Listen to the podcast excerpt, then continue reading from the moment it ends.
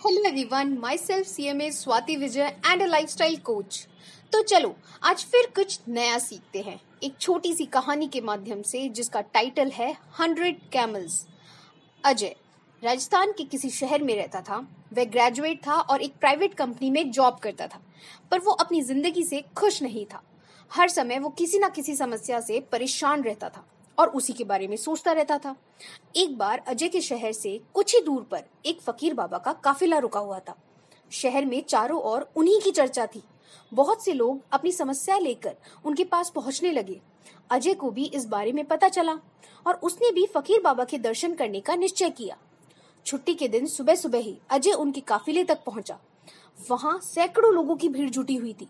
बहुत इंतज़ार के बाद अजय का नंबर आया। वह बाबा से बोला बाबा, मैं अपने जीवन से बहुत दुखी हूँ। हर समय समस्याएँ मुझे घेर लेती हैं।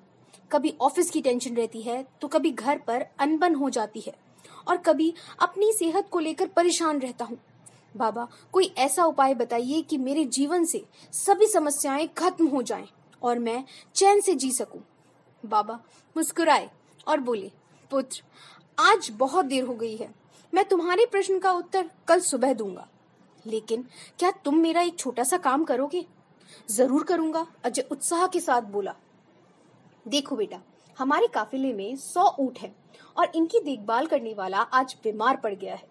मैं चाहता हूँ कि आज रात तुम इनका ख्याल रखो और जब सौ के सौ ऊँट बैठ जाए तो तुम भी सो जाना। ऐसा कहते हुए बाबा अपने तंबू में चले गए। अगली सुबह बाबा अजय से मिले और पूछा, कहो बेटा, नींद अच्छी आई? कहा बाबा? मैं तो एक पल भी सो नहीं पाया। मैंने बहुत कोशिश की, पर मैं सभी ऊँटों को नहीं बैठा पाया। कोई ना कोई ऊँट खड़ा हो ही जाता। अजय दुखी होते हुए बोला। बाबा बोले, मैं जानता था यही होगा। आज तक कभी ऐसा नहीं हुआ है कि ये सारे ऊँट एक साथ बैठ जाए। अजय नाराज़गी के स्वर में बोला तो फिर आपने मुझे ऐसा करने को क्यों कहा? बाबा बोले, बेटा, कल रात तुमने क्या अनुभव किया? यही ना, चाहे कितनी भी कोशिश कर लो, सारे ऊँट एक साथ नहीं बैठ सकते। तुम एक को बैठाओगे तो कहीं और कोई दूसरा खड़ा हो जाएगा। इसी तरह तुम एक समस्या का समाधान करोगे तो किसी कारणवश दूसरी खड़ी हो जाएगी। पुत्र, जब तक जीवन है, ये समस्याएँ तो बनी रहेगी। कभी कम तो कभी ज़्यादा। तो हमें क्या करना चाहिए? अजय ने जिज्ञासा जिज्ञासावश पूछा।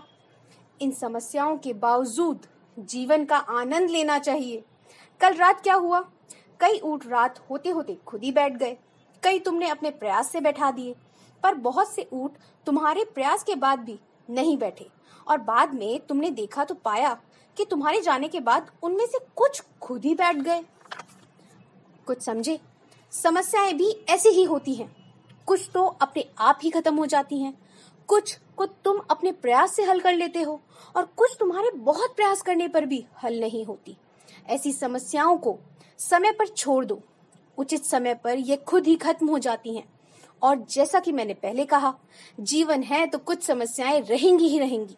पर इसका ये मतलब नहीं कि दिन रात उन्हीं के बारे में सोचते रहो। ऐसा होता तो ऊट की देखभाल करने वाला कभी सो नहीं पाता। समस्याओं को एक तरफ़ रखो और जीवन का आनंद लो। चैन की नींद सो।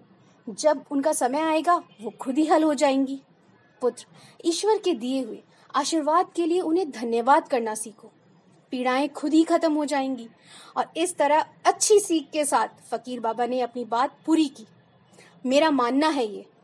बस यही सोचकर हर मुश्किल से लड़ती आई हूँ। धूप कितनी भी तेज हो, समंदर तो नहीं सूखा करते। So when surrounded by difficulties in life keep low speak less till the storm passes thank you